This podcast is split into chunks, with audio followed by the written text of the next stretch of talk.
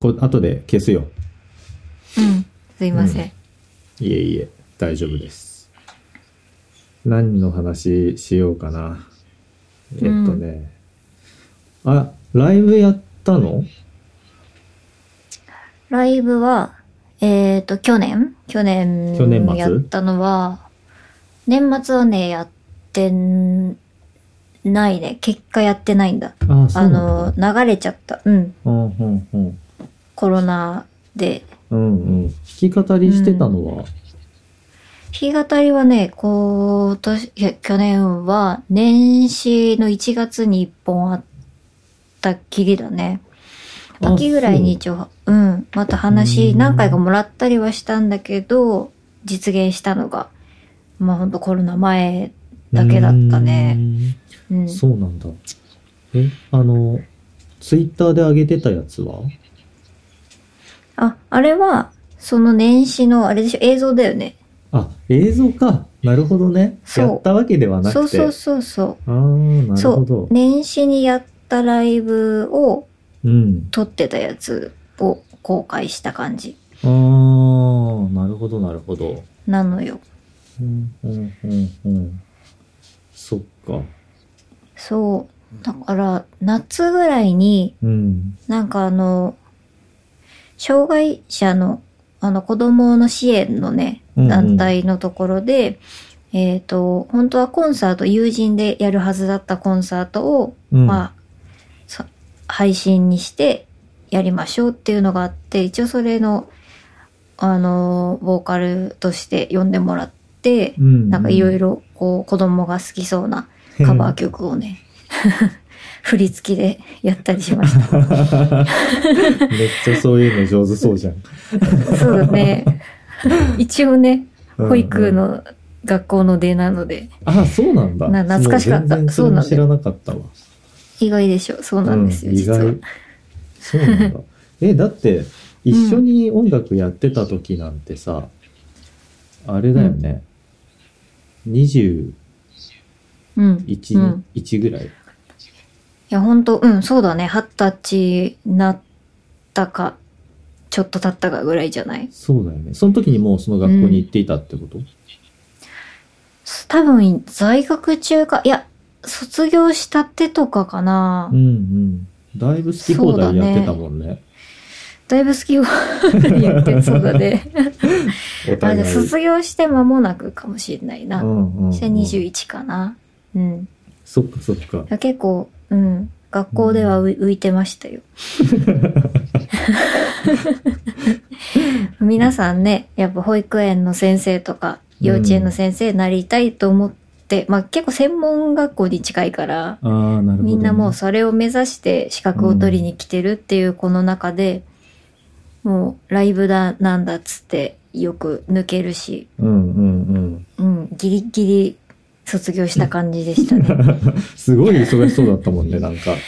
いや、ほんとね、うん、遊んでたしね、ちゃんと。ちゃんと遊んで、うん、そうだよね。ちゃんと働いてしてたから、うん、生き急いでたなって思う、今思えば。 大事大事。そっか。うん。うん。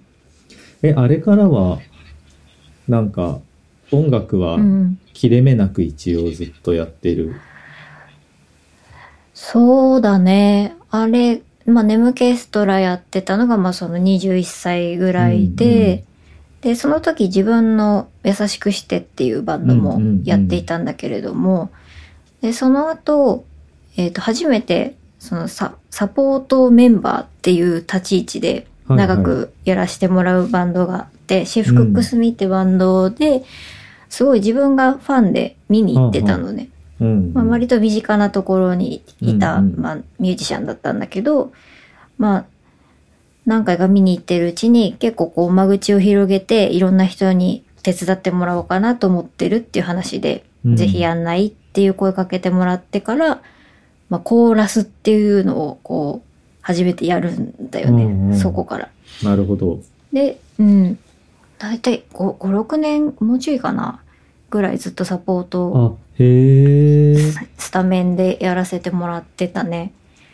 でなそるほどねの間に自分の、うん、バンドを解散したりとか、うん。まあ、他のミュージシャン手伝わさせてもらったりとかっていうのがありながら、まあ、弾き語りをそれで細々やってっていう感じで、うんそうね去年一昨年ぐらいまでは割と精力的にやってたかなそういうサポートを含めて活う動は。ん。うーん。そっかそっまあ、去年はねちょっとまた特殊な年だったのか。でそうだよね。じゃああもうれだ本当けにど本当にコロナで一旦そういう活動がパタって止まった感じ、うんそうだねあそれそうなはんだ大きいかもしれないうんマジか。なんか、 なんか、まあマジか。ねうんうん自分自身まあ拠点をやっぱりこう人生のステージとともに移してっていう中でうん。まあ疎遠になる人がいたりとか、まあ、逆にね縁が生まれる人がいたりとかってまたこうやってねそ名う古だ屋君とね。も話すようになったりとかっていうのもあるから、うんまあ、一概には、うん、その、悪いことばかりではないんだけれども。うんうん。そうね。でもちょっと遠くなっちゃったかなっていう印象はあるかもしれない。うんうんうん。うん。なんかいろんな、こう音楽との付き合い方してる人が周りにはいて、うんうん。でもみんなやっぱり言う活動の仕方今年っていうか去年か去年はもう全然変わっちゃってとか、もうしパタってライブそれこそあのコーラスとかやってる人とかあの、うんバックバンお俺みたいにさそうだよねのサポートでいろんなバンドのあの後ろで楽器やるとかって、うん人はもう完全に止まったって人がやっぱ多かったな、んそうだよね。やっぱその現場ありきのポジションというか、うんあか各のところで、まあ、その元々のバンドが、まあ、活動がどうしても鈍鈍くなっていくと、うんうんそこからまたね、仕事もらってる人っていうのは、なかなか難しい状況にあるかなっていうのは思うね。うんうんうんうん、そうだよね。うんなんか一方で、うんレコーディング再開したっていう人たちもはいはいはい。いたりするけど、彼らもそうだねまた今回の緊急事態宣言でどうなったかちょっと聞きたいかもね。確かに。うん、今度聞いてみよそうだう。ね。うん、そうね。家でさ、一人で音楽とか作ったりとかっていうことはします、いや、結構ね、それも遠ざかっていって、でうん、もようやくその作る気持ちが湧いてきたっていう感じうんうんが最近だね。ああそうなんんだ、へえいいねまあ、環境がちょっと整ってきたっていうのもあるんだけれどうも。んうんうんうんそっかそっかうん。うんうんだいぶ変わった聴く音楽とか俺変わった私も変わった。ああそうまあそりゃ変わるかまあ、ううんん、そうだね。もちろん昔聴いてた曲とかも引き続き好きだけれども、うん結構、まあ、ざっくり言えば電子音が多くなったかなって思うね。ああそうなんだねなんかアコースティックなものよりもうんうんう打ち込み主体の方が多くなった気がする。んああそっかそっか完全に一緒かもうん。うん、そんな感じだよね。うんうん、それってでもなんかその世の中の人はさ世の中の人はっていうか、えっとミュだいージシぶャン大じゃきくんくくったけど。ミュージシャンじゃない人はさあの、う世の中のトレンド的にさこう、うんうん電子音が多くなってきてさでヒットチューンもそういうのが増えてきてさ昔からそうだったけど、そうだねますます増えてきてさ、うん。えーそうだねそういうのを聞くようになったっていうのはよくわかるんだけどミュージシャンがそういうの多くなったって面白いなと思ってて、で特に知り合った頃はお互いそのアコースティックなものって結構よく聞いてた気がしててそうだね。うんうんもちろん電子音入ってるけどうん。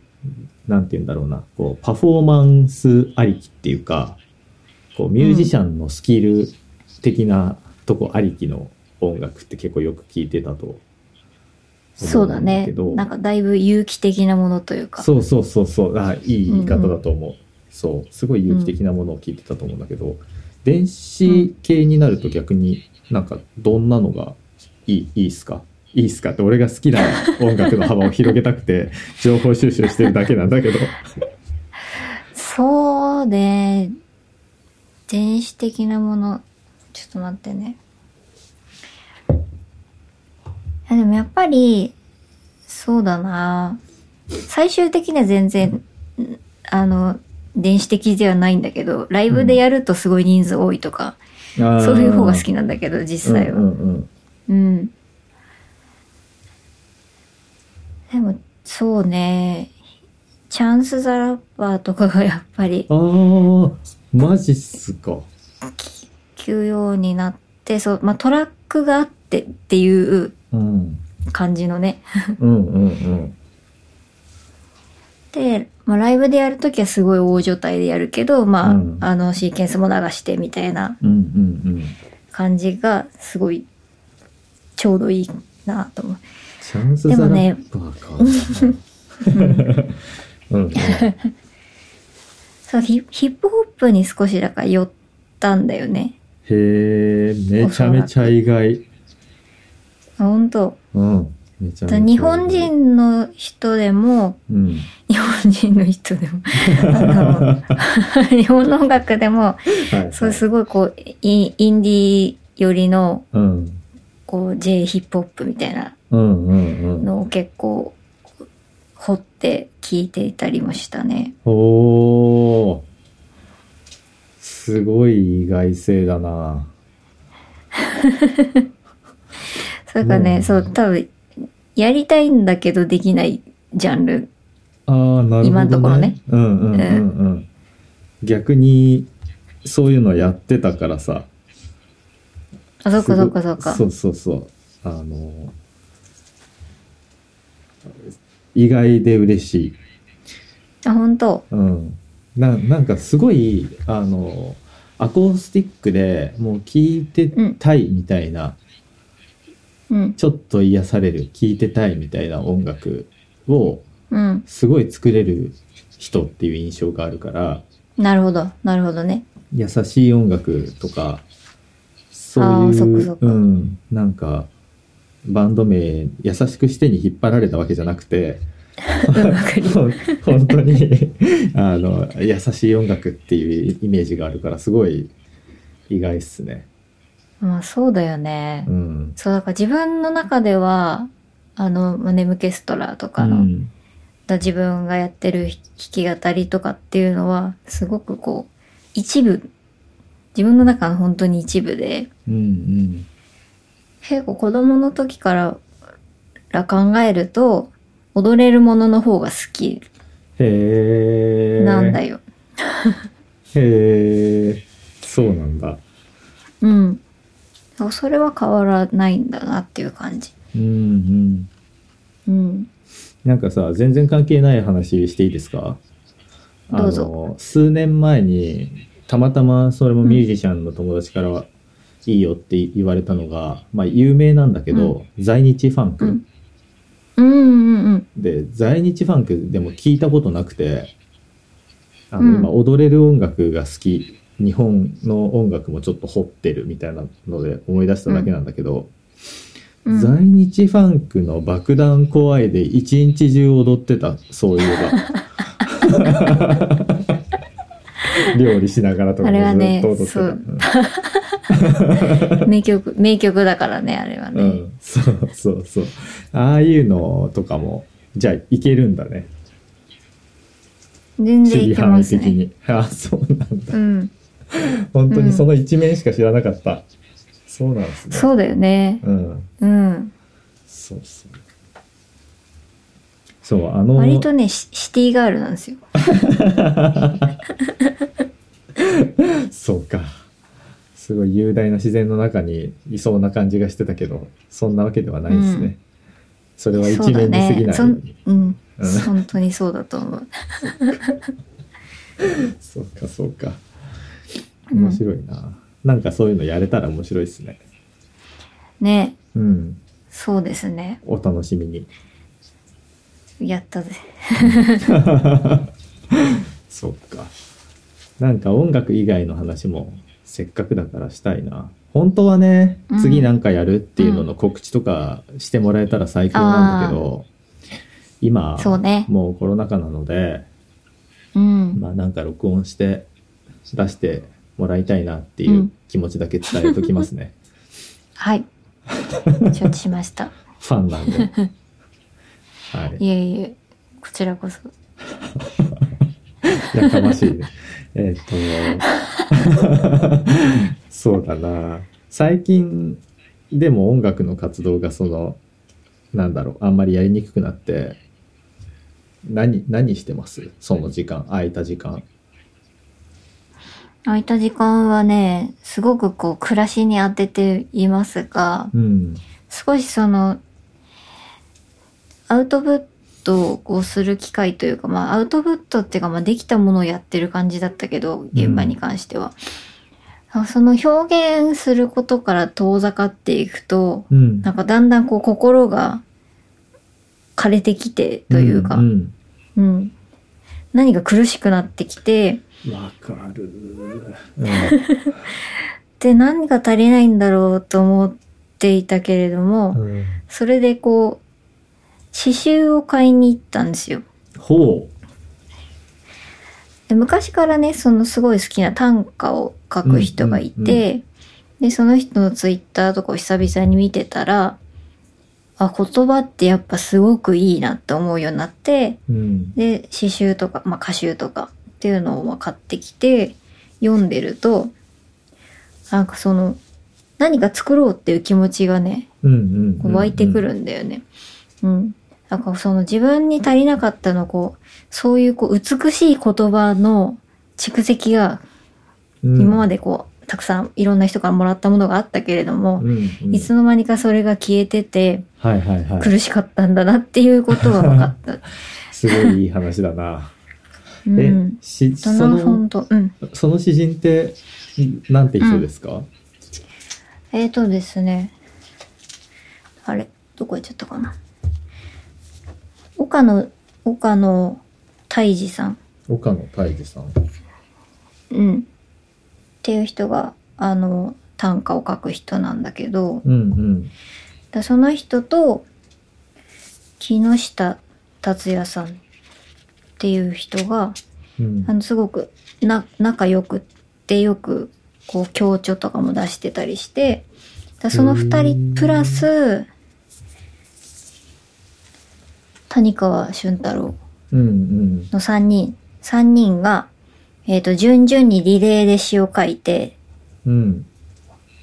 で、一個の作品にするっていううへー本があって、それがめっちゃ面白かったんで、その、リレーの後に、またそれに対しての感想の座談会みたいなああ、ゾーンがあって、良い。一個一個、そう、一個一個本当にそれを、こう、揉んでめちゃくちゃ話すの。これはどうしてこれにしたのとか、うんうんうんうん。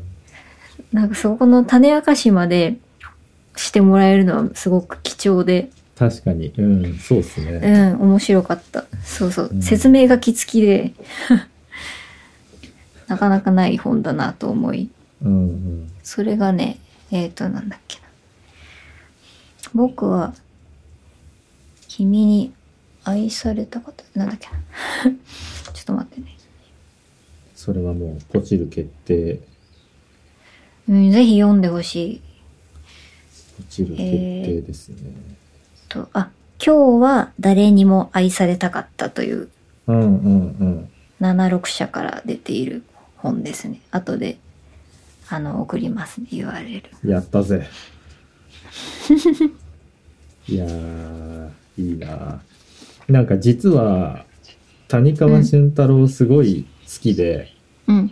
あ、うんうんうん。私も好き。もうずっと多分小学生ぐらいからずっと好き、わかる。うん。で ねそうなんだけど、あの僕は途中で現代美術のひその理論とか歴史とかっていうところの勉強をし始めて、でそっちでそのちょっと仕事をやったりとかうんうんし。てた時期があったりした中で、その谷川俊太郎好きって言いづらいみ たいな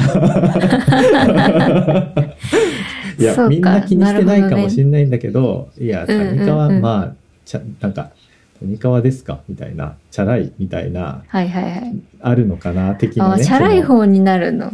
音楽業界でその一番ヒットチャートのやつが好きみたいな、うんそういう気な恥ずるほどかしさみたいなね。のがポピュラーすぎる。そうそうそう、一瞬あっててこなとかかなかひなんはいかあんまり人に言わなかったけど大好きで、うん。な今はそんなあのそんな車に構えた人は周りにあまりいないのであ うんうのん十分存分に言えるけど 言えるけどってそういうねかそう,、そうななんだよね。で谷川俊太郎日本だとやっぱり飛び抜けて好きでうん。海外だとすごいこ今度はすごいコテコテの古典になっちゃってまたポピュラーなんだけどエリオット、エリオット。うん、っていう人の4つの四重奏っていう詩集があって。うーん。それがすごいおすすめです。見てみます。うん。あと、エミリー・ディキンソン。エミリー・ディキンスン。そう、もうすごい美しい。もう読んでるだけで幸せな気持ちになってくる。いいね。うん。で、エミリー・ディキンソンは、あの、アップルがね、今、アップル TV プラスっていうサブスクやってるんだけど、うん。そこでエミリー・ディキンソンのドラマやってて、へえ。そう。で、なんかね、なんて言えばいいんだろうな。ちょっと、ふざけたデキンスンっていうか、をやってるんだけ ど、それもすごい可愛くて面白くて、うん。それでもう一回読み返したくなってそれを見るて。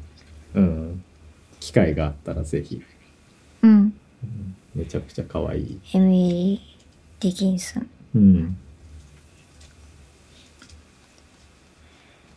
いいね。海外の、そうね。あんまり読んだことないかもな。うん。結構翻訳者大事そうだね。そうそうっすね。すごい大 事。本当にそう思う。なんか、昔からでも、俺なんか、変な癖があって、翻訳された日本語が、日本語より好きみたいなああ、はいはいはいはいはい。のがあって、小説とかでも、なるほどね。うん。そうそう、小説とかでも日本人が書いた日本語の美しさってすごいよくわかって、うん特。に最近の人だと平野啓一郎の日食とか、うんなんかの、まあ、古典でもねいっぱいいい本があって志賀直哉とかすごい好きなんだけどうん。海外の小説を日本語訳されたあの文体の微妙なバランス感みたいなのすごい、あるね。うん、あれ大好きで。うん。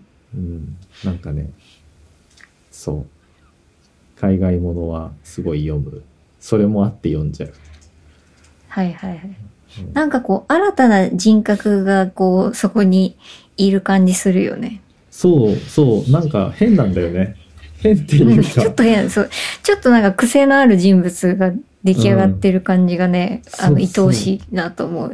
うんなんか現実のフィルターが現実っていうこうレイヤーがあってうん。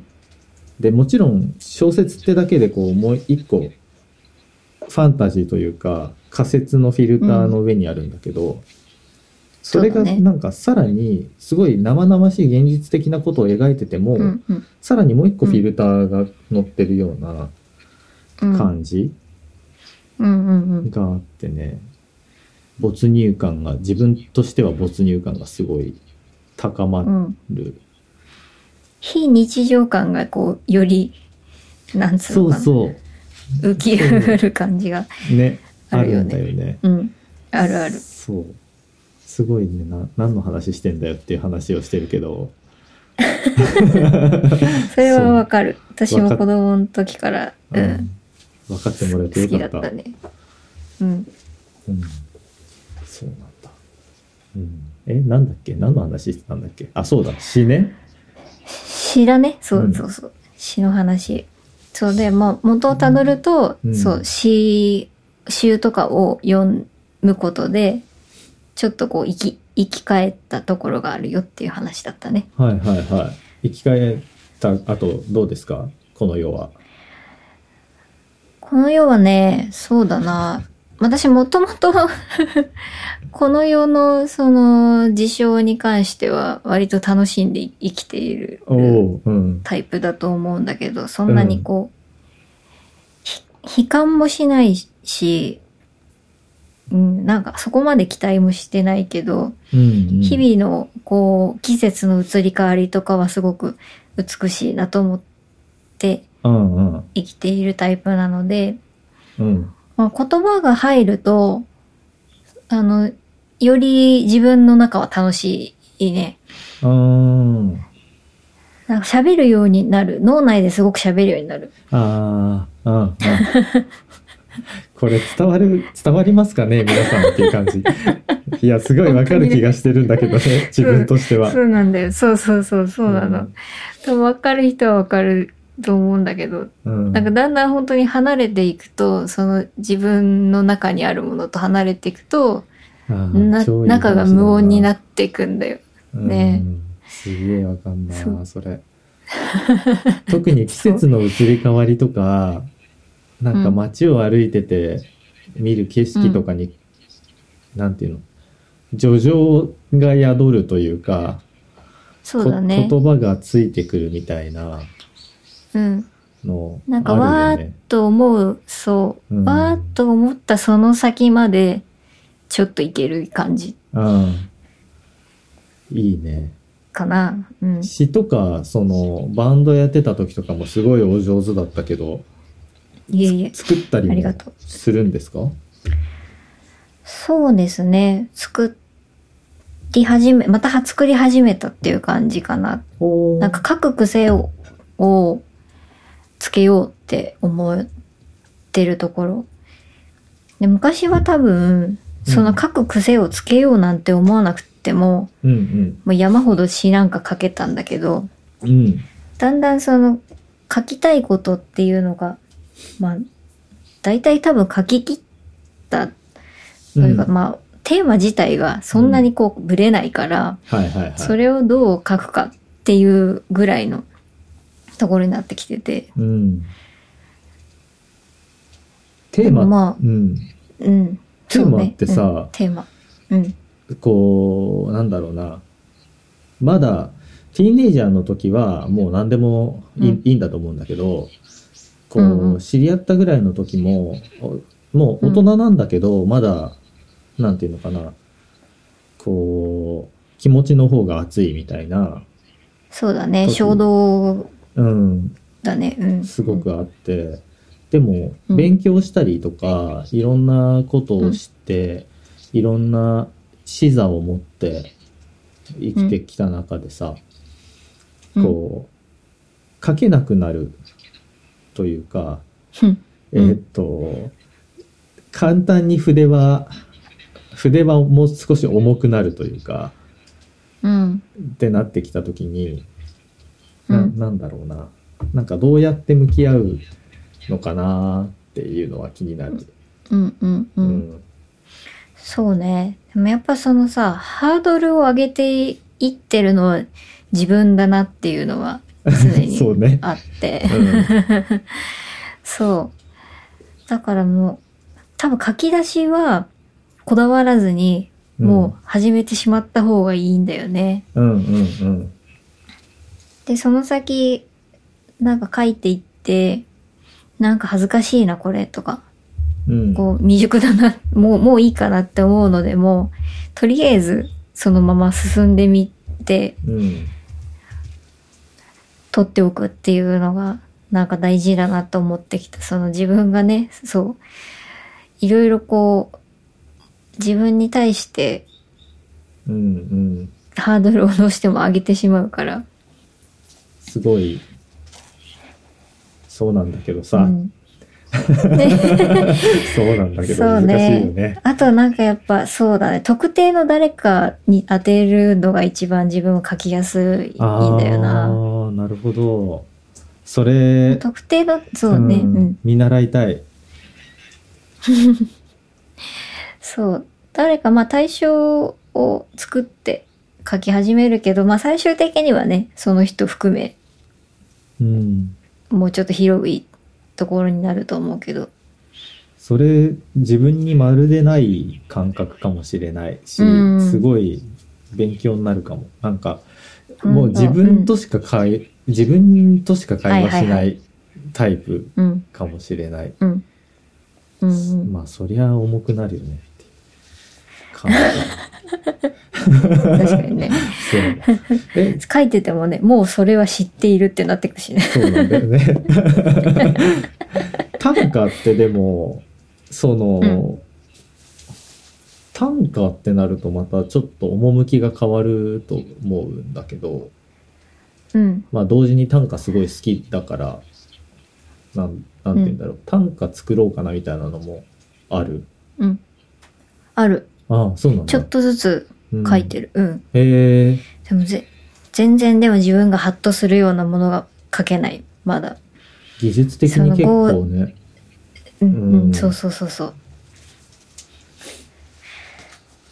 だからね、その、さっき3、三名のさ、協調ではいはいはいあはいった刺繍がある刺繍というか歌集というか。ううんんで、そのうちの一人の木下達也さんって人が、天才による凡人のための短歌教室っていう本出してて、はいはいでもそのどうやってね、まあ、あの、短歌をこう書くかって いううんやつ。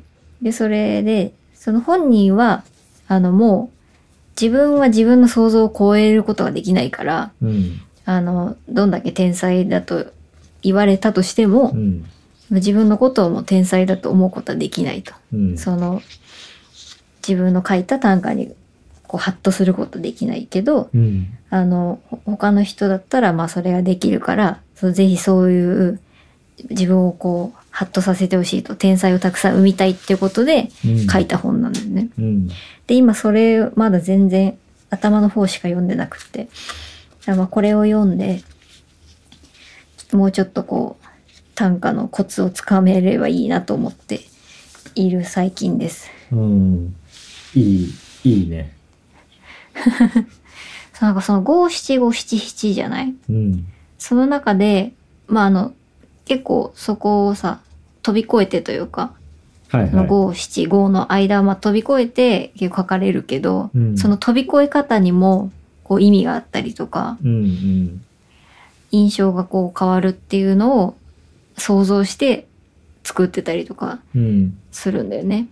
で、その感覚って音楽だったらわかるけど、うなんんかその短歌にお いてそのそれがどういう効果を生むみたいなのがこう自分のこう引き出しにないというか身になってないから、うんうんうなんんかそこまでいけたらすごい楽しそうだなと思っ楽てしそううんう、ん、楽しそうそれだからは自分の詩にも普通の詩にも生きるような気がしてうんうんうん勉強になるかなと思ってやってます。今いいっすねなんかその詩の勉強とかしててもこう自由にとか今までうんえー表現されてこなかった新しい形式を生んでいこうみたいなとか、うんうんそういうなんか有名どころだとコンクリートポエトリーとか言われるやつとかね具体詞とか言われるのとかいろいろあるんだけど、うんうんうんなんか個人的にはこう型が1個ある中でそれをどう扱っていくかっていうのがすごい何て言うんだろうなそれこそ好きで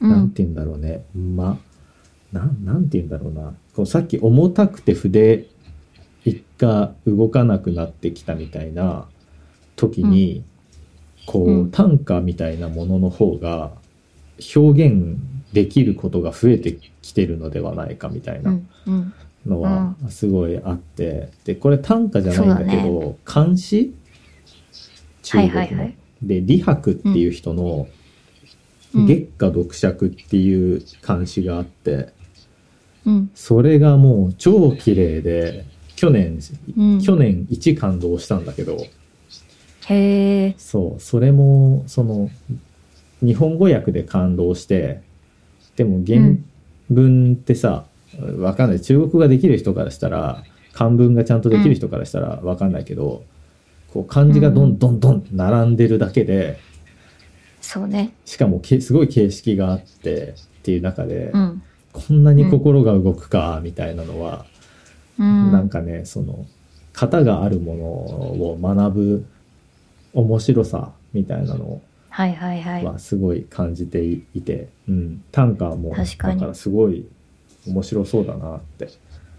うん。うんそうなんだよね。まさにそのフォーマットがある中で、うん、どう、あの、自分らしさを入れて、かつこう人に届けるかっていうのが、自分も面白いなと思って、うんちょっとキャッチコピーにも似てんのかもしれないなとも思うかな。ああそうね、うん、短い、そう、その、まあ、き決まった尺だったりとかの中で、どういう、こう、効果的なコンテンツにするかみたいな。確かにちょっと、うん、チャレンジ精神はすごくこう、燃える感じありますね。最近っていうわけでもなくて出会った頃からそうなんだけどゲームすごいやるんですよ、自分は。はいはいはい。でうん。そのゲーム最近去年もう超話題になったえっと、あれ何を仏島だっけしゃえっとゴースト・オブ・ツシマえーうんうん うん。がっていうゲームがあってドハマりしてずっとやってたんだけど、あれもなんか俳句読める場所があって、そうなん だ。そう。で、まあ、オープンワールドでめっちゃ、めちゃめちゃ綺麗な世界を、こう、好きに旅できるんだけど、うん。その、うんちっちゃい池があって、そこに座敷が敷いてあ,、るみたいな、ほとか、山の頂上のすっごい見晴らしがいいとこに座敷だけ敷いてあるみたいなのがあ って、そこ行くと、俳句を読めるみたいな。う。やば。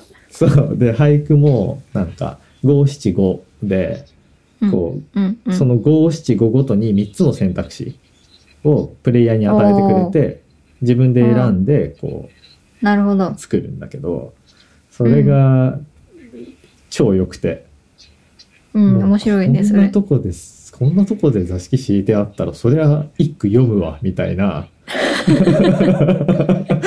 そう体験もあってそそうそんなね、へーゲーム体験それは何、うんその、ユーザー同士で、は見せ合うことできるのあいやえっとねそれはうん。えっ、と、もう3パターン3パターン3パターンで決まってて、で、シングルプレイのうん。ゲームの中うんでうん俳句が読める。マルチモードもあるんだけど、そうかそうかなるほどねそうそう。それはあくまで自分のために、みたいな。なるほどね。そうそうそう。そう、その選択肢があるっていうのがすごくいいいいね。ね。そういうの別にできない人でも、おそらくプロが書いた詩がうん。読める。いや、いいんだよね。 いや、本当に良かったんですよ。それは面白いな。。それをね、作ったのがとてもいいね。そこのそ場所というか、機能というか。う。しかも、外国のアメリカのうん。会社が作ったゲームで。うんうんうん。そうだよねう。ん。なんだけども、信じられないくらいきっと研究してて、いろんな文化とかうを。んすごくね、良かったんですよね。 PS4 そう、です PS4。か。 4でやりました5はまだ品薄で買えてないんですよそっか、もう5まで出てたもんな。私はそうなんですよプレステの1を持ってて、うんで、2は友達が持ってて、はいはいはい、はい、それぐいらいでと気が止まってるん ですよ。あんまりしない人からするとねもうそんなもんだよねうん、そうね。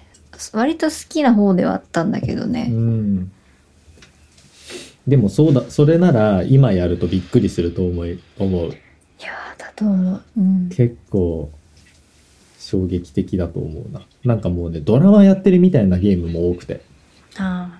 うんう。うんんそうそんな感じだねネットフリックスやってん見てんのとあんまりまあもちろん変わるんだけどでもなんなんて言うんだろう,、うんうんうんドラマ体験的には全う然ん。拮抗する確かに。そうだね。うん次のストーリーを見るみたいなぐらいの感じだそようね。そうそうそうそう止め時がわからない朝になってたみたいないや感じ、私本当に多分、い自分がやったら、うん、 24時間やってしまう気がするので、うん、なかなか手を出せずにいるところがあります。お気をつけて、うん。うん、こちら側に来た際は感想を聞かせてください何かこうめ、巡り合わせがあったらそうだね進んでみよう送とりつ思けいるかもましす。れない。うん、 住所はとか言って送りつけるかもしれない。やばいね。うん、 えっとそろそろ次の話題行こうかな。そうだえねっ。とはい。。いっぱい話題があるんだよな。うん。何から確かに。片付けようかな。レコードプレイヤーなんで買ったんですか、なんで買ったそうね。あの、もともと持ってたんだけど、うん、あの、ちょっと手放しちゃって、あの、ゆ譲ってしまって家にしばらくなくて、はいはいはい。でもまあ家にレコードはあるしう、ん。レコード自体聞くのは好きだったから、うん。まあ、そろそろ買い戻すかなと思って、買い戻すというか、買い直すかなと思って、うん。うん、買いました。なんか、Spotify とかって使います使います。サブスク系は結構。バリバリ使いますか、うん。レコードプレイヤーをさ買う動機が薄くなってこない、あれを使ってるとあーすでもレコード、そうね。なんかでも、レコードにしかない音源とかも結構あるあるうんあるだよねうんうんあるある、うん。で、あの、再生するときにさ、まあ、例えば iPhone とかで、うんそう、サブスクのサイト開いて、で、スピーカーで聞きたければ Bluetooth つないで、みたいな、まあ、手順があるじゃない。うんうんそれがさ、たまにめんどくさい。ね。逆にねでも、I、そうそう そう、iPhone から直接流すのも、なんかうん近くて嫌だし、 ってなった時に、こう、パッて盤置いて、チャってやったら流れるから、レコードプレイヤーだと。うんうんその距離感もそれはそれですごくいいなと思ったんだよね。で、よりそれが強まったのが、うんこ去年の夏に、うんまあ、GoTo を使って、はいはいは人気のないところに、い、うん、まああ、泊まりに行ったんですけうど、ん、そのホテルが、あの、全室、レコードプレイヤーを置いてるっていあう。ら素敵で、何そそう、れ各部屋に枚2枚ずつぐらい多分レコード置いてあって、うんで、受付のフロントのあたりにも、まあ、バーッと壁に並んでるの。へー好きなの持ってっていいよっていう。そう。で、すごそいねこで、なんかまあそう、やっぱ流したらうん楽しいんだよね。かったうん よかったのよ。そう。それもあって、うんあ、やっぱ家に欲しいなって思ったのが、結構きっかけだったかもしれない。 あー欲しくなってきたな最近はね、手頃なのが多いですからね。そうなんだよね。昔、なんかね、このポッドキャスト出る人って、レコード好き率高くて、あ、そうなんだ。そう、ちょっとだんだんやばいなって思ってるんだけど、でも引っ張られてきてそう、る。引っ張られてきてるんだけど、 それこそマジで、マジで音楽をやっていた頃は、うん。なんか通販で買ったレコードプレイヤーを CD にダビングできる、はいはいはレい。レコードプレイヤーと CD プレイヤーとうんうんテープレコーダーがついてて、う各ん々に全部ダビングできる装置っていうのを買って、はいはいはいはい。レコードめちゃくちゃ集めて、全部 CD に落として、CD かうら携帯に入れてとか、パソコンに入れてとかやってたので、うん。で、しかも、もったいないからレコードは捨てれずに実家にあったりするんですよ ね。で、両方あんだよね、だから。そう。なんアナだけログもどデ、ジタルも。そう、うん。そうそうそうなんですよ。でも CD はさすがに捨ててて、うん。ででもなんだろうなレコードの板は何枚か何枚かっていうか結構うん。うん。残ってて、うちでね確かに流す時もそうだねスピーカーにつなぐの確かにちょっとめんどくさいよなうん。いやー欲しくなってきたなそうなんだよ。そう、CD はなかなか買わなくなって、ここ数年で。うんまあ、やっぱその、サブスクで聴けるからっていうのはあるけど、うんその代わりにレコードが欲しいみたいなうん感じがあるかもしれないな。一日中家にいることが増えたからうん、うん。そうね。かも確かに。でもいやーわかんないわかんないわその なんだろうな家にいる時間が増えてこうレコードみたいなのがこんポンってあるとすごいじゅ、充実するなというかなんか外から帰っそうそうてそきう。て例えばなんだろうスピーカーから流すひと手間別に惜しくないみたいなのはわかるんだけどうん。うん。ずっといるとなんかもう環境になっていてほしいからいちいちセッティングするとかじゃなくて、何かこう、うんコーヒー入れるみたいな感じでレコードを置くとかっていう経験がしたい一方で一日中いるから、うん。なんだろう最近だと3時間ぐらいのプレイリストとかすごい重宝してて、はいはいはい。うん。そういうのはないなーみたいなあんのかな今そうね。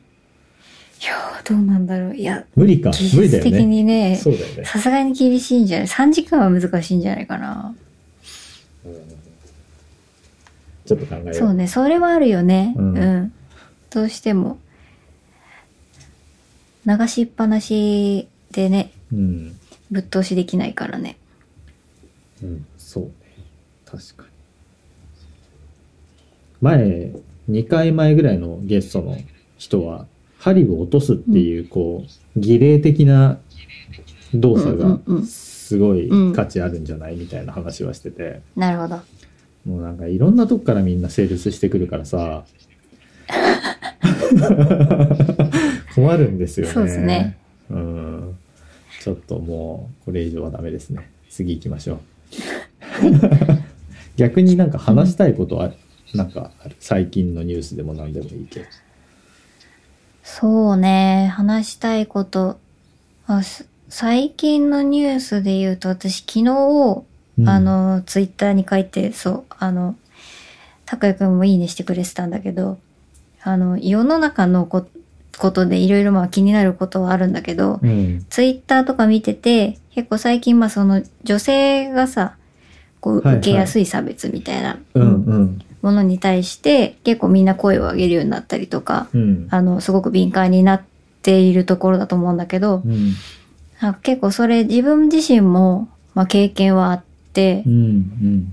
わかるわかるって思って読んでるんだけど、まあ、どうしてもそこでさ、あの、それはかん勘違いじゃないとか気にしすぎじゃないのみたいな意見もまあたくさんつくわけで、うんで、そう思うことも、まあしょうがないかなとも思うけど、うんやっぱそれを読むとまた少し自分も傷ついてみたいそなうだよね。のがあり、そう。でもそれってこう女性は、私は女性として一応生きてきたから、うん。あの体験していることだけど、うん。うん。男性は男性なりの、やっぱな、こうハラスメントじゃないけど、うん。こういろんな役割を背負わされたりっていうのがあるわけで、うんうん。なんかその辺をね、こうもっとフラットに、男だからお女だからを置いといて、まあ、どうしてもその、性別にね、起因するものはあったとしても、うん。それをこう、お互いにさ、シェアしてさ、同じ土俵でさ、こう、解決策を考えたいなと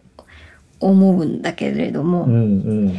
どう、どうです なんか、すっごい好きな、あの、フェミニズムって、うん、と、まあ、諸いろんな説があって、俺は専門家じゃないから、その、詳しくは、ちょっといろいろ探してねと思うんだけど、第1波、第2波、第3波みたいに、こう、いろ、いくつか波があると、運動に。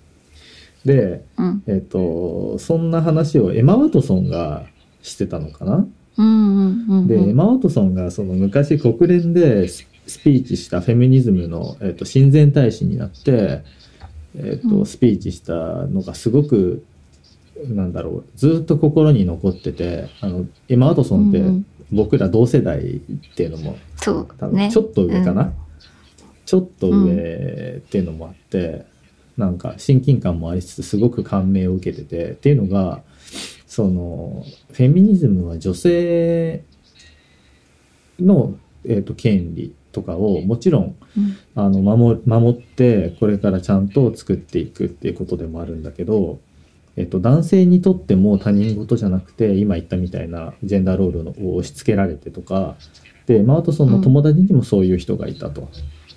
うんで、えっとだからこそ、えっと私たちがお互いに作っていかなければならないことそのジェンダーロールにとらわれない生き方をしていくために、お互いの問題としてうん向き合うべきものなんだよっていうスピーチがあるのでよかったら聞いてほしいんだけど、探探せばすぐ出てくるのでその気持ちはね、多分、うん、うん。出せた。うん、 はい。そうだね。多分ねすごいあの共感するところでなんだろううーんとはいえうん。うーんなんだろうなそれは気にすぎなんじゃないっていうのは絶対おかしいって自分は思ってて、うんうえっん。といや気にしなすぎだよっていうか気にできてないのはあなたが悪とは言ってないけどこれを機うんうにん気にできるといいねとは思っているんですよね。そうねう。ん、ただそこでまあなんて言うんだろう、うん、難しい問題ですよ ねその男性はさ例えば BLM の活動でえっと、ブラック・リズムズ・マターっていうでブラック・ライブズ・マターって言ってる時に、いやオール・ライブズ・マターだみたいなことを言ったのは、いやでもそれって待ってやめてくんないっていう話が起きたじゃないですかっていうのも、うんうん。今は黒人の権利が、えーなんだろう問題になっているのをずーっと問題になっていたその肌が黒いっていうだけで、えー抑圧されたり差別的なことをされたりっていうのの中で、えっとその問題を扱ってその問題に向き合うための標語なのであって、うんそこでオールライブズって言われちゃうとその問題がぼやけちゃってまたうやむやになっちゃうみたいな、だからやめてくれって言ってるのと同じで、その、うん。なんだろう今まで優しく言って変わんなかったこと、うっていうのがあるからこそ女性のっていうのを強く言ってあの賛否はあってもなんだろうな差別は良くないっていうふううんうんに言っていかなくちゃいけないっていう気持ちもすごくよくわかるんですよね。そうだねう。ん、でそれをだから男性自分は男性として生きてきたからさうん。僕が、うん、そうだそうだってき軽々しくも言えないような気はしててもちろん応援はすごくするんだけど、なんか微妙な立場というか、うんんうブラック・ライブズ・マターにしても微妙な立場ですごい、そううね。んあ黒人の友達とかもいるけどうう。んーんと僕が自分事としては語っちゃいけない絶対に。うんなぜなら、あの彼らの経験なんて女性の経験だったりその肌が黒いっていう経験だったりで体験した痛みを絶対に分かるわけがないからうん言えないんだけどとかってその何て言うんだろうな繊細だからこそそのゆなんだろう男性も女性も自分事としてやっていけないかなっていうのにすごい共感したんですよあのツイートに「いいね」した時。うんうんうん。なんだけど今その強い言葉でうん。こう主張している人たちのこともうん。わかるなって、あのそう ね。うんそうしなきゃいけないっていう気持ちもわかるな、うん。まあただね行き過ぎてそのなんていうの男性を今度差別的に攻撃するみたいな一括りにして攻撃するみたいなのは絶対に良くない戦略的にも良くないうん。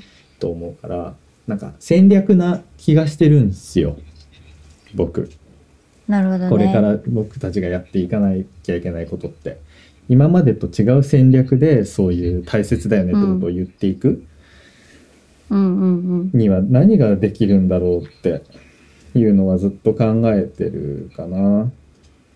うん。そうだね。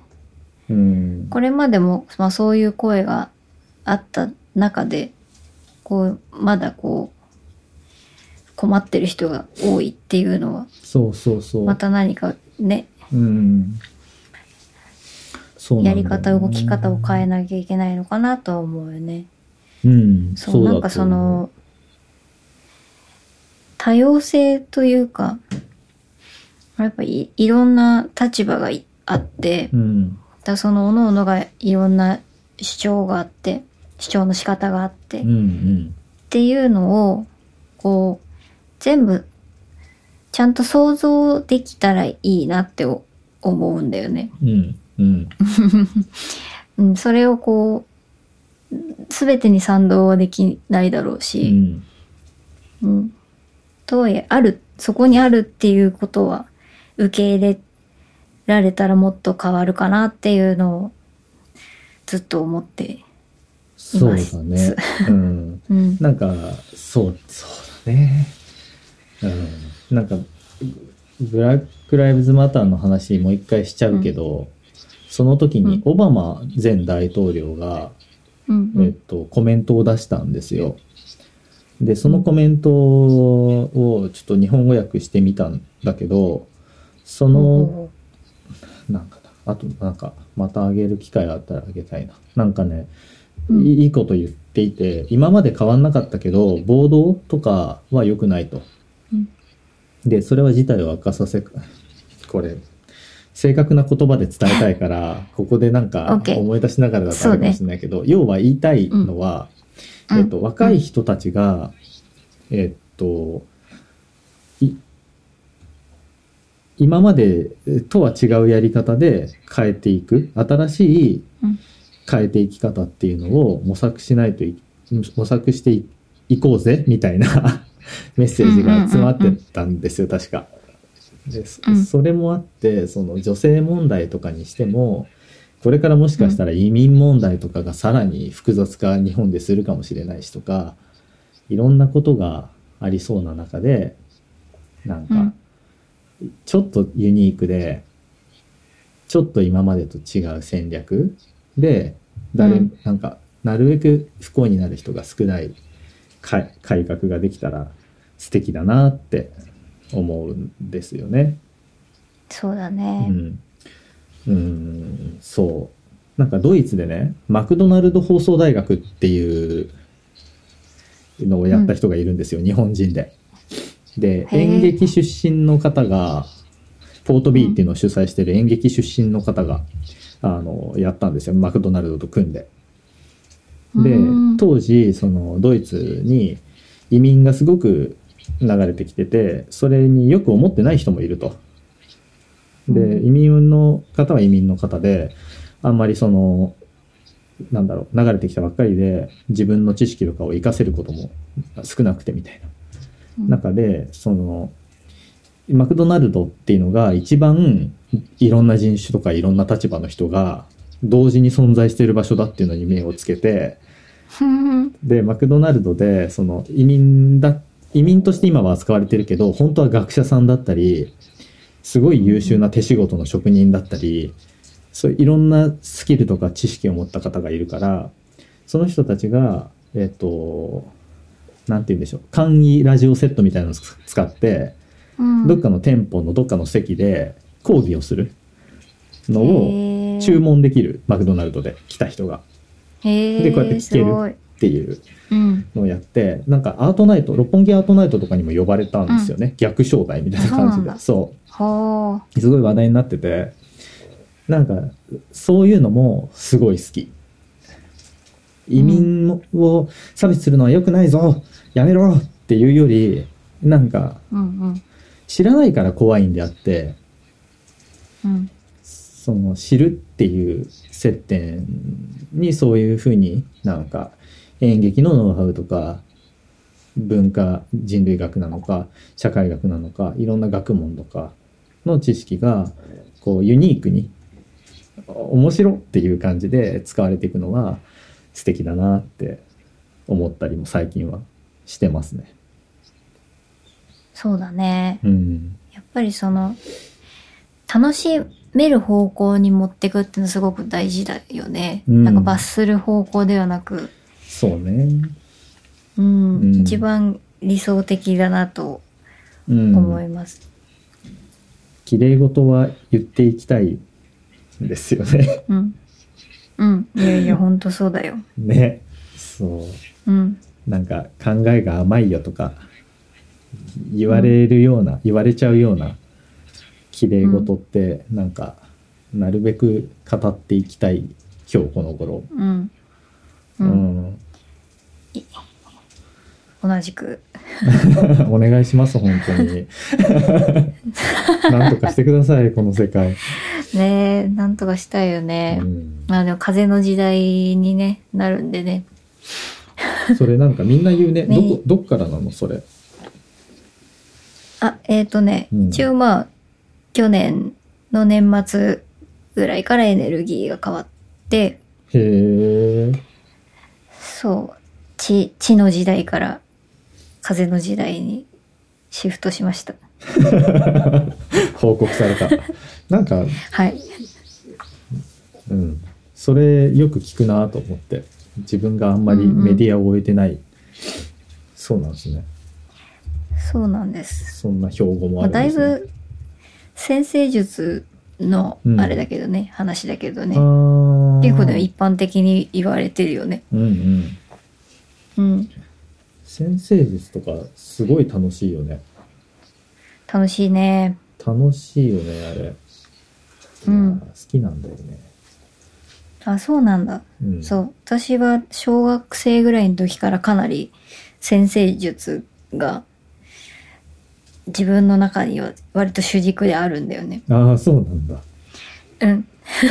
なんかさそのそう。非科学的なものを信じますかみたいなもちろん信じてなくはなくて、ただそういうんじゃなくて、なんかあるんじゃない、うんってまだ分かってないけど、なんかあるんじゃないそういうのみたいな感じでうん好き、ううんんうん。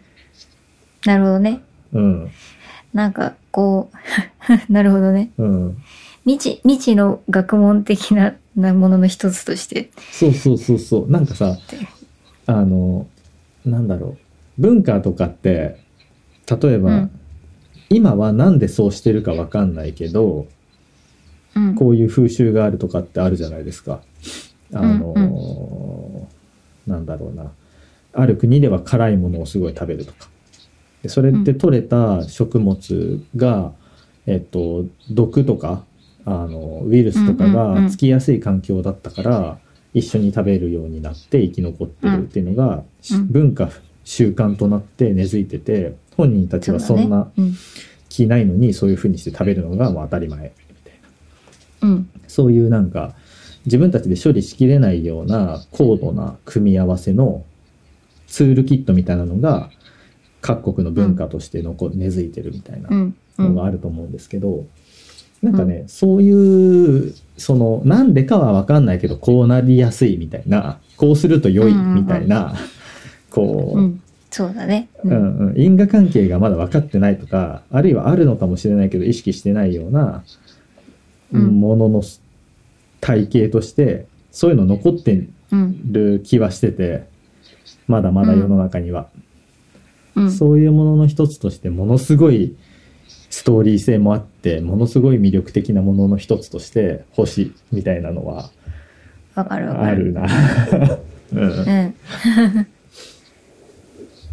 うんそうなんだよね。そう。私もか、なんかなんだろう、ツールの一つとしてうん楽しんでうんうん、いる感じだね。うん。防具の星星座占いとか見ちゃうもんね俺。しいたけいさんですから。そうそうそうそうそう。うん。ああいうのね、お大好き。もろいよねう。ん。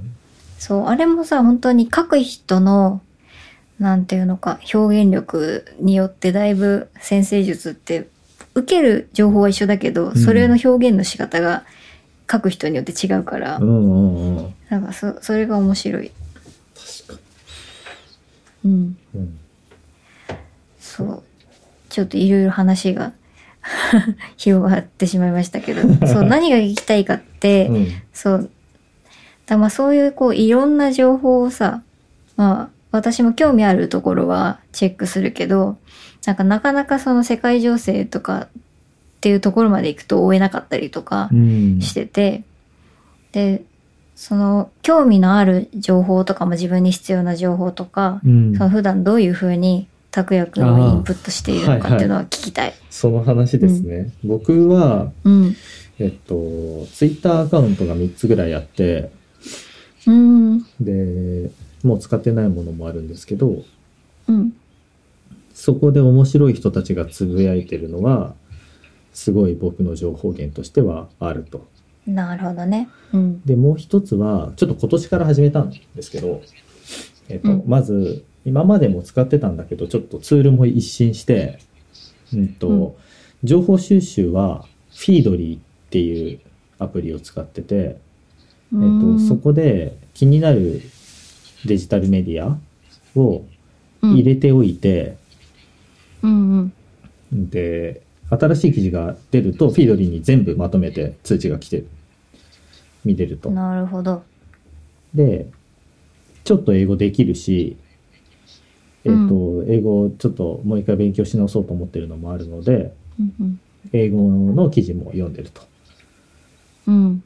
いうのでフィードリーでまず情報を吸い上げてうん、で、それを、えっと、ノーションっていうアプリがあって、それタスク管理で僕は使ってるんだけど、うん。ノーションに気になる記事だけスタックしていけるんですよ。あの、おー Google でフィードリーかなるらほど記事を開いて、で、Google の、えーなんて言うんでしょうね、えー拡張機能、Google Chrome の。うんうん。で、うんうんフィフィードリーのボタンっていうのを押すと、もう自動的にリーディングリストに溜まっていくような感じにしてて、へえそれで気になった記事をどんどんスタックしていくと。なるほど。でそれをえっと面白い記事を読んでうんなるべく忘れないためにうざうんうざがられながらもうちの妻に説明すると。 説明して「ねえねえ知ってた?」っいいねてその言って説明する伝え、伝えるところは。はそうですねかツイッターで書くい はいはい。。となんかアウトプットされて覚えてるみたいうなん確かに。感じそが、うだね。自分の言葉にすするとね。そうそうそう。で、本とかも、えっと、なるべくよ読もうと思ってるから、それも今度、なんかごめん、ツールの話ばっかりしちゃいますけど、えっと、うんロームリサーチっていうツールが今度あって、うんと、うん書いたものが全部ネットワーク化されて、こう、単語とかでつながっていくようなサイえっと、ツールへえなんですよね。で、それも最近使い始めて、もう昔からあればよかったのにってすごい思ったんだけど、うん。もう、なんだろう。3年前の自分の知識がすごくいっぱいあったとしても、そこから3年経って違うこと勉強してると、その時の知識って全然流れてっちゃうと思ってて、うんうん。うんそれを防ぐ。ために、そう、なんか拡張、脳の拡張機能として、そうネットワークを、その保存しておけないかなって思って、ロームリサーチを使って、そうだねそのネットワークを構築うん。しておくへいて例えば、なんだろうなうんと5年後に「ブラック・リーブズ・マター」っていう単語がなんかヒントになりそうなこととかがあったら、それで調べると当時それについて考えて書いてたことが全部バーって一覧で出てくる自分が。ーうん。みたいなのを使ってこの3つで今年はちょっと生産的に頑張ろうかなみたいな感じです。なるほど。すごいね。その、ちゃんと流れができてるとか、そのサイクルができていて。うん、ちょっとね続けたい、続けたいこれは。そうだね。うん、うん。かなロームリサーチ。うん、あとあれなんですよ僕国際結婚なのであ、そうなんだ。そうそう、ん。だからその海外の話が結構出てくるんうでん。すよね、うん。うん。うん。その向こうの実家とかヨーロッパだからヨーロッうんパあがヨーロこッパなんうだそうこういう状況だよとか、そういう話は割と俺のソースの一つかも貴重な確かに。うんそうだね。そうだね。やっぱり英語のソースがあると全然いいなって、なも,、んもっとできるようになりたいなって思う、うんうんうん思ってますね。うん。うん、そういう感じ。そういう感じ。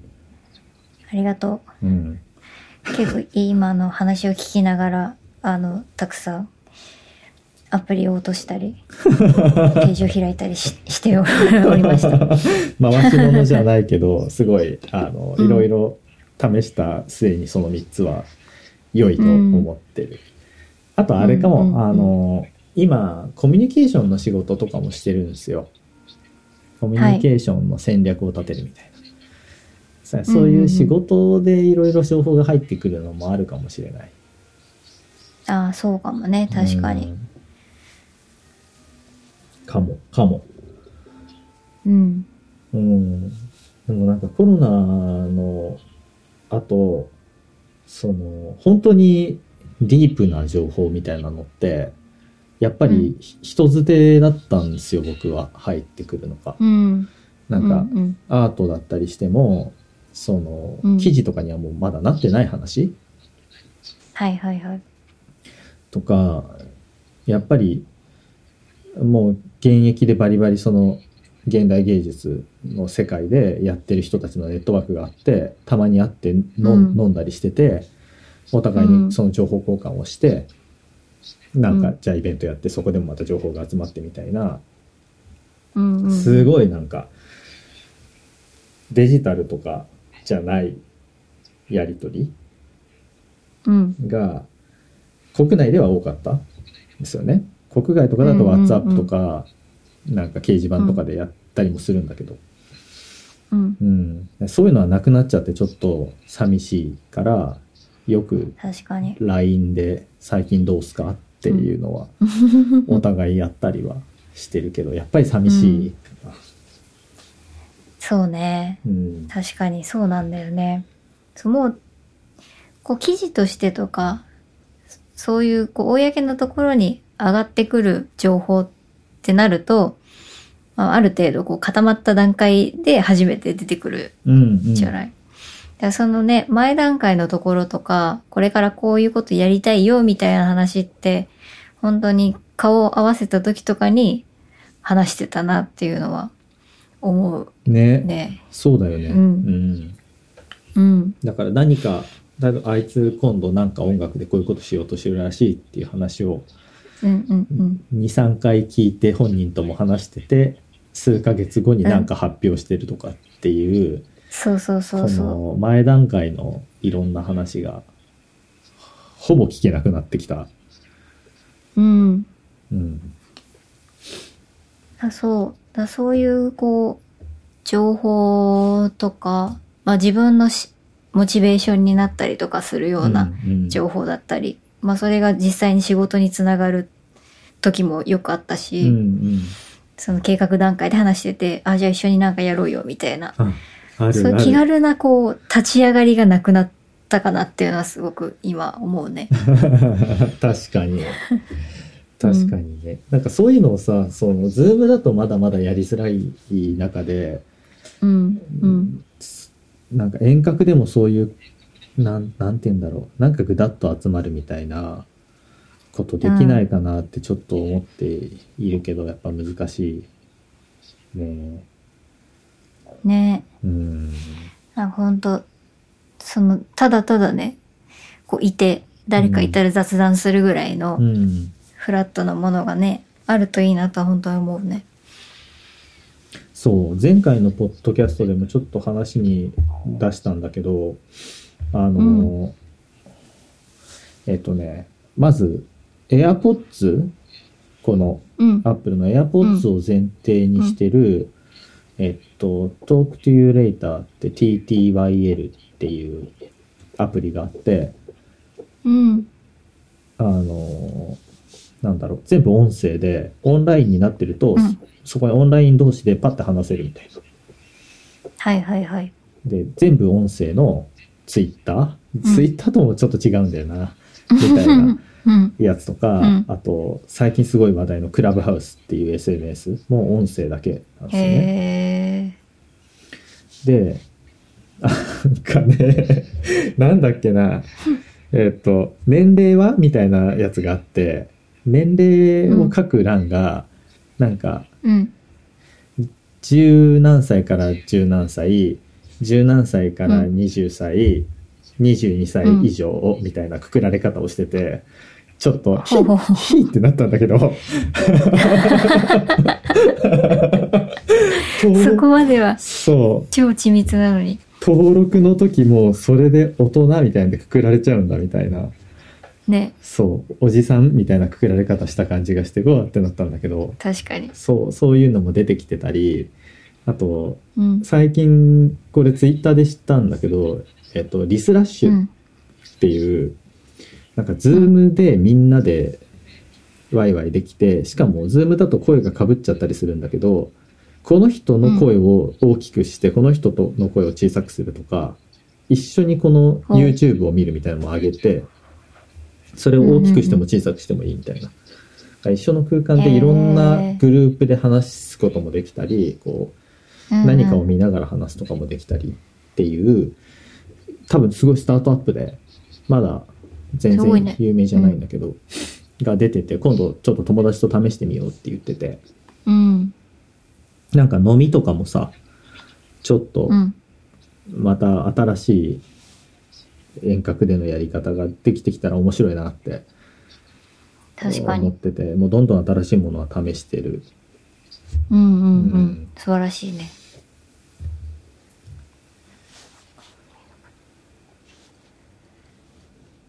リスラッシュの人この間 DM までいただいちゃってへつぶえ。やいてたら。そうなんだ。ススタートアップならではですそうね。そう。どこで知ったのみたいな。あうんの、そういうとこもいいなって。確かに。うん、 いいね。今の時代でしかないなっていう。うん。うん。すごいニコニコしながら。モチベーシ ョンモチベーションを上げられた。確かうに。ん。いやあありがとうございます。そんいいろいろ教えてもらって。そうですね大したことは話せなかったけど。いえいえ、そう、でも本当コミュニケーションのあり方っていうのはね、すごく大きな一個、課題というか希望というかみたいなうん。ところだと思うので、そうだよね。うんうん。今本当働いてても結構ね、うん。そうみ、みんながみんなこういうさ、遠隔でのコミュニケーションが得意なわけじゃないじゃないそうですね。うん。うん。こうどうしても以前よりも、こう、言語力というかう、ん。まあ表現力とか、あとはこう、共感力だったり、こう、うん受け取り手のスキルみたいなのもうん。必要になってきてるかなっていうのがあってさ、はいはいはい。なんか、うん。かなりその、LINE ワークスでうちの会社はうん。やり取りをししているんだけれどうんうも、ん。その文字上のやりとりで、こう、どうしても苦手な人同士とかだと、めちゃくちゃやりとりが、一個のこと伝えたいんだけど、ずっとこう、やりとりが行ったり来たり行ったり来たりして。 とりあえず見守るんだけうど、んこれってこういうことじゃないですかね、つっうてん、入り込んで翻訳するみたいな場面が増えたりしていて、まあそれはそれで面白いんだけど。あれってなんとかなんないんですかねなんとかならないですかよくあなるんよとかね、。したいよ。う。うんん、そうなのよ。それってでなんもか、ね、何、うん。例えば直接会って話しててもそうなるその、そういう人たちって。 うん、なってる。なってるけ ど、あの、もうちょっと早く多分伝わりきる。ああなるほ気どがするねじゃあやっぱり、あの対面メディア対面っていうこの現実空間メディアの方が優れてるわけですね、彼らにとってはそうですね。あうーん。どっちかといえば。うんそうかそれはどうしましょうねもう慣れてもらうしかないですかねそうなのよ、そう なのよ。慣れてもらうしかないんですけどね。そうなんですよ、本当に。なるほどなまあ、得て増えてがあるっていうことは、とてもこう心に留めてやるようにはしてる。本当にでもそうだよねなんか一方的に責めるわけにもいかないと思ってて、そのなんかできるやつできないやつみたいなことはうんちょっと違うなと思ってて、うん。そうそうなんかうん前提が違うわけだから、こう、うん。いろんなね状況に適してるかどうかっていうのがそうだね。海の、う海の中でライオンにサメに勝てと言っても、まあ難しいわけで。 そうそうそう。そうなんかその人にそうあ合った環境がやっぱりね、うん、あるわけだから、うんちょっと優しい気持ちでいたいよねあんまり目を尖らせずにね、そうなの そうなんです、 うん確かになうん、そうか話したいことねたくさんあるけどうんあと12個でなんか楽しいことあります1個1個はカリグラフィーについてかな、おーカリグラフィーはねまあもともと私字書くのは好きでうん絵を描くのも好きだったんだけど、うんあのパートナーがなんかやりたいっつってへえ急に言い出して、うん本を買ってきて、買ってきてというかまあ一緒に出かけた時に本を買って、で、いろいろそう書くさ、万年筆だったりとか、あの、筆ペンっぽいサインペンとかはいはいはを買ってきてい、うん、置いてあったので、ちょっと試しにやってみてる感じ。で万この間だと年賀状とかさ、へえそうそういう時に、あ、これは便利だなと思って。まなあるほどね今までだったら、うん、無料の素素材とかでさ、うん引っ張ってきて、うんまあ作ったりしたけど、 そう ね、うん、そう、それを、あ、これ、これがやったら書けるじゃん、みたいなのが増えたっていうのは、面白い。うん、で、書けば書くほどやっぱ上手くなる。うん。万年筆はこうインクをガッカってつけるやつ筆先に、もあのう最初なんで、カートリッジでこう入ってるやつインクが、うん、入ってるやつ。うんうんうんうんへえそっかなんかうんあれ,、すあれはアップルペンシルじゃやっぱダメああ、アップルペンシルね。私アップルペンシルさ、 うんろくに使えないまま、あの、過放電しちゃって、充電ができなく なって使えないんだけど。そうなんだ、そう。うんあれってさ、書く向きによって太さって変わるやつもあるか。今なんあれかかすごいあの何でもでき筆る圧、そうそうそう筆圧筆圧ででも太さ変えられるよね。変えられるっていうやつだとできるかも。へえでも全然違うんだろうね、感覚うん、多分、ちょっとね、一瞬のあれあるもんね。わだから最新のどうなんだろうな。確かにでも結構綺麗にできんじゃないかな。あーそっか、うん。カリグラフィーってむしろ、うん。カリグラフィー。ロマンしかないあなんかすごいそうあれね。だね最近やってることすごいロマンを感じるねああ、そうかもしれないね。詩とかカリグラフィーとかレコードとか、うん。詩的だよね、うん全部、確かに。うん、なんかなんて言うんだろう詩的なオブジェクトがいっぱいあるよねあでも私その中でうも、んえっ、と、一昨年ぐらいまではキックボクシングの教室に通っていたりとか、すげえ詩的じゃなくなったねいきな り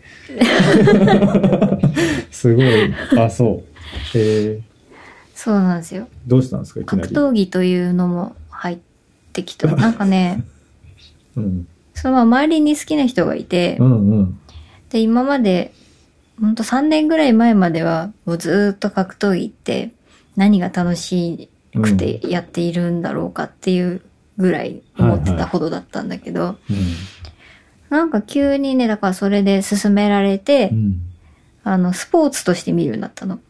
はいそうしたらすごい面白いことが分かって、うんで、ひ人が殴られているのを見るのにも慣れて、はいはいはいだんだんこ う、こういう選手がいるんだ、こういう戦い方があるんだとかっていう風に、こうディテールを知っていくと、またより面白くなり、自分もやりたくなり、ちょっとこう通ったりしてた。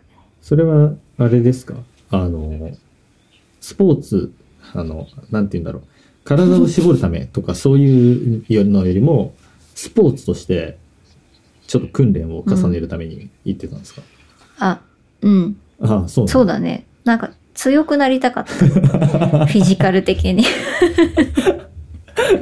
端的でいい。まあ体ね、強くなりたかった鍛えてたりもうんしたけど、ジム行ったりとか、はいはいうん。まあしてはいたけど、うんそうだいやね。でもうん、でもやっぱ100強くなりたかった。 その回答100点だね。 どうしてキックボクシング始めたんですかっていや、強くなりたかったから。100点だな。えーいいですね。うん。まだやって、あ、もうまあでロも、マンっちゃロマン。そうね。確かにロマンある。うん。ボクシングもね、うん。ちょっと私的ですからね。うんそうそうそうそう。昔のボクシングとかすごい好き。白黒の時の。うん。うん。今もすごいけどうんそうそっか今はできないよねさすがにジムとか行けないからそうだね。そうう。んそれきっかけでやっぱジムも辞めちゃったし、で、そこから引っ越してきたから、あそっなかかなかその、かつて行ってたところには通えない確かに状況は続いててるかな。うん。そっかそっかああ笑った なうんそうねじゃあラストでうえっん。と、どうやって話せばいいのか分かんなくなっちゃったんですけど、うん。えーなんかビジネス周りとかテック周りのニュースとかも意外と見てるみたいな話をしてたと思うんですけど、うん。まあ全然、そんな、あの、終えているほどではないんですけど、なんか興味はある。最近面白かったのとかってありますえっ、ー、とね、あのさ、こう、いデバイスに、こう、映されているものとかを、ここにカメラがあって、 うん言葉だけの情報で、まあ、胸のあたりに うん。カメラがあって、うんごめんなさいね、そうんの、ズームのね、映像を見て喋っちゃうとよくない。 あの、うんはいはい。こうこあこのにね、うん。まあそう胸元にカメ胸のラあがあたっりにて、そうそうそう、まあ、吊り下げるカメラとかがあって、うんでそれがこうモーションを撮ってくれてるのね自分の。うんでそれを、うんあの感知して、うんえー例えば、まあ、持ってるデバイスの画面をシャッとスライドして壁の方にやったら、壁にその映像がパッて映るようになるとか。なんかそういうえカメラがあでるきるようになるってカメラがあるじゃないですか、でカメラはうん胸元にあるから、自分を映してるわけじゃないですよね、手元、うん、手元あ手元が映るんだそうそうそうそうでその手の動き手元映がってる。うん。手の動きがモーションキャプチャーされることでうん。別の何かに置き換えられてうん。うん。投影される、そうそうそうそう。え何になるのでこう影影で狐とかになるみたいなじゃなくてえっ、とね、こう、今、今だとこう、画面に対してピンチするじゃん。で、で、大きくなるじゃない。うんこう、表表示してるものが。うんでそれを、まあ、壁に対してやると、まあ、その壁に表示されてるものが大きくなったり、はいはいはい、まあ、そこでスライドできたり、まあ、別に胸元になくてもいいの。あうんうんうの、んどこか。うんうんまあ、胸元にあるのは、あの、移動しても使えるようにするためなんだけど、あその空間をもっと使えるようになったらすごくいいなと思ってて。なんか AR、こう今 VR 的デバなイことだ。そうだね。うんうんそうそうそうそうそうそう、そういうことです。それがこう、より感覚的に使える感じ。うんうんうん。そう今自分はすごい、そのデバイスがとにかくたくさん増えていくことが、うん、だんだんしんどくなってきてて、あうん、あ、わかる。うん。そう。だからウェアラブルではなくもう、ウ ェアしたくない気持ちがどんどうん、んうん うん、いやー、わかるな。そういう風になるといいなって。ううんん。うん。なんかこうもっとこうか、フィジカル的に感覚で使えるようなものが増えたらいいなっていうの。今のは、そう、テッドでね、見た発表だったんだけど。へーまあまだから研究段階うんうんうんそういう研究とかめっちゃ今進んでもるもんね、うん。ちょっと VR チャットやってみようかなって思ってて昔少し触ってたんだけどちゃんとうん。そこに住んだことなかったから Twitter みたいなう感じでん。うん、うん VR チャット住んでみようかなって思ってたり、確かうに。ん、あとなんか AR でも最近、うんえっと、ナイアンティックってポケモン GO のうん。ナイアンティックとあと、スナップチャットって SNS があるの知ってます、の、スナップって会社うのんうん。 2つが結構大好きで注目してて、うん。 AR すごい企業買収したりとか、新しい仕組みを発表したりとかしてて、うん。そう。これからなんかね、どんどん変わってくんじゃないかなって。もうなんか、確かに。スナップチャットの、あの、フィルターがいっぱいあるあって、AR で自分の顔をこうん。う、うん。ディズニーみたいにしてくれたりするんですよ。で、うん結構な精度で、で、それを、持あってるよ、スナップチャット。本う当んで、それのオープンソースアプでレンズスタジオっていうので、自分たちでもそのフィルターを作れるみたいな。うん。ちょっとね、それで最近遊んでる。あ、そうなんだ。そそう。う。まだ作るのは試したことないんだよな。チュートリアルを見ながら、なんかね、備え、備えとこうかなと思って、その AR とか VR が確か当たに。り前にしたいから、うん。うん。うん、なんかちょっとそうだね。うんそう、それを用いて、自分が何ができるだろうかっていうのは考えなきゃなって思ってる、本当に。うんほんとねパソコンがさ Google ができたのって僕らが多分10歳ぐらいもうちょっと後かうん。でインターネットが普及したのも多分生まれてからだからそうだね。その頃に30歳とかだった人がうん。今何歳 ?60 歳ぐらいうん。なのかな、うん。うん。5、60ぐらいだよね。そうっすよね。って考えると、なんか本当に自分たちと同じぐらい使いこなせてる人って、その SNS とかネットとかを、うん。やっぱり相対的には少ない。もちろん、あの、全然めちゃくちゃバリバリ使えてる人もいるけど、相対的にはちょっと少ないはずで、で、ネイティブ感みたいなのもやっぱりちょっと少ないはずで、うんみたいなことを考えると、なんか、いや、AR 当たり前になったの僕らが生まれて、10歳ぐらいの時だっけとかっていうのを、2、30個下の子たちが言ってる時に、 うん。あの、当たり前のネイティブとして使えてたいなって思ってて。確かに そうだね。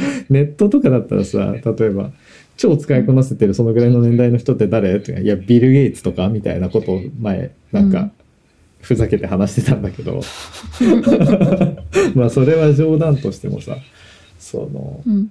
さ最初からすごい興味津々で使いまくってた人たちってやっぱ素敵だなって今でも思うから、うん。なんか、うん、そんな考えているだけだけど、やってみようとは思ってます。うんうん確かにうん。そうだねうん。好奇心はね、本当に失ってはいけないなとうん、思うよ。そうとりあえず試新ししていみもるのっにて対いしうねて。うん。合わなければ別に無理にやる必要ないけど、うう。んん、だから本当はね、自分もね、TikTok をね、うんうんちゃんとそのユーザーとしてやった方がいいんじゃないかっていうのはずっと思ってる。ああ TikTok はあの、うん。可愛い女の子たちが出てくるのをうん。最初洗礼としてい彼らが出てくるんですよ可愛い女の子たちがいっぱい、はいはいはい。それをさっさっさって読み飛ばしてあの、うん面白いのとか動物とかだけこういいねってうん押してたら、うん。本当にバカなことやってる面白い人でしかもそれは何 危ないとかそのあの幼いとかじゃなくて本当にちょっと笑っちゃうみたいなこれはこのセンスはやばいみたいなのとか、うん。癒されるちょっと動物の面白いやつとかしか出なくなったんですよ、僕なるほどね。あのえ多分なんていうのじ、うん最適化されてで、うんたまに見るのはすごい環境良くなった、うん。見出すとしてもあ結構見ちゃう、うん、ああ、確かに。まあ、一個一個がね、短いしね。そうそうそう結構見ちゃうけどね、うん。うん、いやあれそのイケイケのお兄さんお姉さんたちばっかり出てくる感じだったら多分使わなくなっちゃうから、うん。うん。最。適化させると使えるんだなって、確かに。うん、おかげで2020年のヒットチャートもある程度わかんない、そうなんだよ。そう、そうなんですようね。ん、そう意外と知ってた俺あの送ったリンクの2020年トップ10みたいなやつあ、本当、んあ、あ、そうなんだ。そうだからなんだって話なんだけど、すごいいやいや。そう、でもやっぱそういうところ見てると、そう、あの、ヒットチャートがわかるんですよね。あの、ね日本も海外も。う。うんん。そうそうそう。うん。ショーン・メンデスとか、すごい聞いたもんな。うん。バカにできんっていうか、うんこの人すごいなと思って。う。うんん。なんか、その、日本、まあ、なんでもない。なんでもないです。吹き矢が飛んできそうなんで、なんか。 はいうん、そんなことを思っています。はい。こんな、こんなんでいいですかうん。あの、本当私は大丈夫です。本当ですかよかった。なんか、結構長く話したけど、あっという間なような、そうだね。いろいろ話せたような。うんう。ん。よかった。なんか、ニュースとか、たまに話そうよって言うかもしれないんで、よろしくお願いし ます。うん。はい。よかった。よぜひぜひ。しよし。よしよし。では、こんなところですかね。